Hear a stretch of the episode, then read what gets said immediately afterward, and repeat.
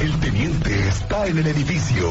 Nadie conoce Querétaro como el teniente Mérida en Así sucede expreso. ¿Qué pasó, Teniente Mérida? ¿Cómo estás? Muy buenas tardes. ¿Cómo te pinta el fin de semana? Muy buenas tardes, Miguel Ángel. Buenas tardes, Cristian. Hola, muy buenas Teniente, tardes. ¿cómo estás? Movido el, el fin de semana. Mañana tenemos lo peor de la semana, nuestro resumen, pero parte de lo que vamos a tener es el lamentable accidente que se registró en la mañana en Boulevard Peñaflor, eh, al norponiente de la sí. capital, donde un motociclista arrolla al papá y a la hija. La hija de siete años de edad resultó grave. Nuevamente, Miguel Ángel, llevamos tres días, cuatro días haciendo uso de los servicios aéreos de gobierno del Estado, de la ambulancia. Toda la semana el helicóptero ha tenido que tener... Volvió a aterrizar en un terreno para trasladar grave a la menor al IMSS de la Pradera, Ok. que allá también tienen helipuerto, ya la estaban esperando, se activaron todos los protocolos, se recuerda cuando se está relacionado a un paciente menor de edad, Sí. se activan distintos protocolos que están únicas y exclusivamente al pendiente para atender la salud o el paciente Sí, sí. y pueda salir adelante, que fue en este caso. El papá también fue trasladado en ambulancia por vía terrestre, no así la menor como te refiero, que fue por vía aérea. Ok. Exitoso el traslado. Aunque me pudieras decir de Boulevard Peñaflor a, mm, al hospital Del Marqués. de la Pradera, Sí.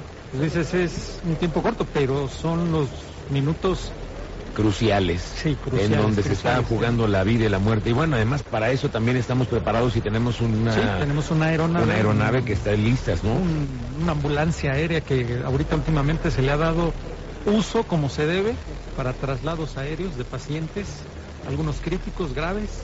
Fíjate nada más con accidentes graves que hemos tenido esta semana. Teniente. Sí, esta semana ha estado llena de accidentes.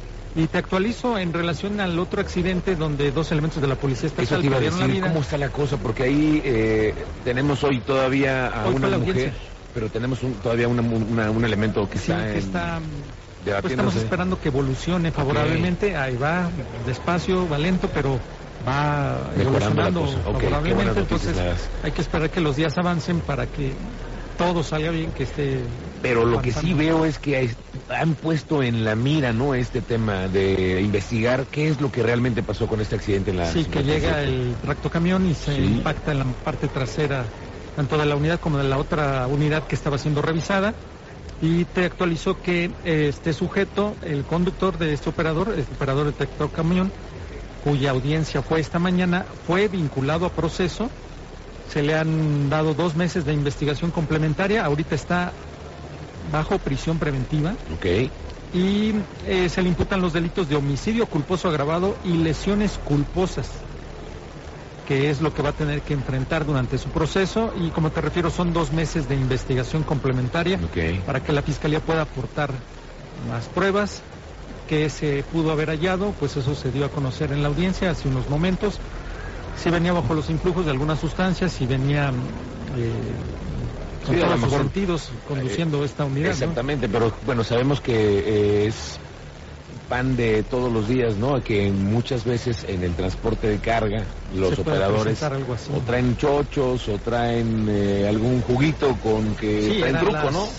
Dos y media, Dos y 20 media para de la tres de la mañana. mañana. Sí. O sea, una hora muy crítica para ellos, para estar, que viajan por las carreteras a esa hora, que manejan fresco, ya durmiendo, descansaron durante el día y en la noche es cuando tratan de avanzar lo más que se puede. Pero en este caso se vio involucrado en un hecho de tránsito, en un siniestro vial, donde dos elementos de la Policía Estatal perdieron, la y vida, una más lamentablemente. que se espera que evolucione favorablemente. Otra intervención de la Policía Estatal fue en la colonia Colinas de Menchaca. Los policías estatales aprendieron a un sujeto tras localizarles un arma de fuego hechiza y diversas dosis de metanfetamina.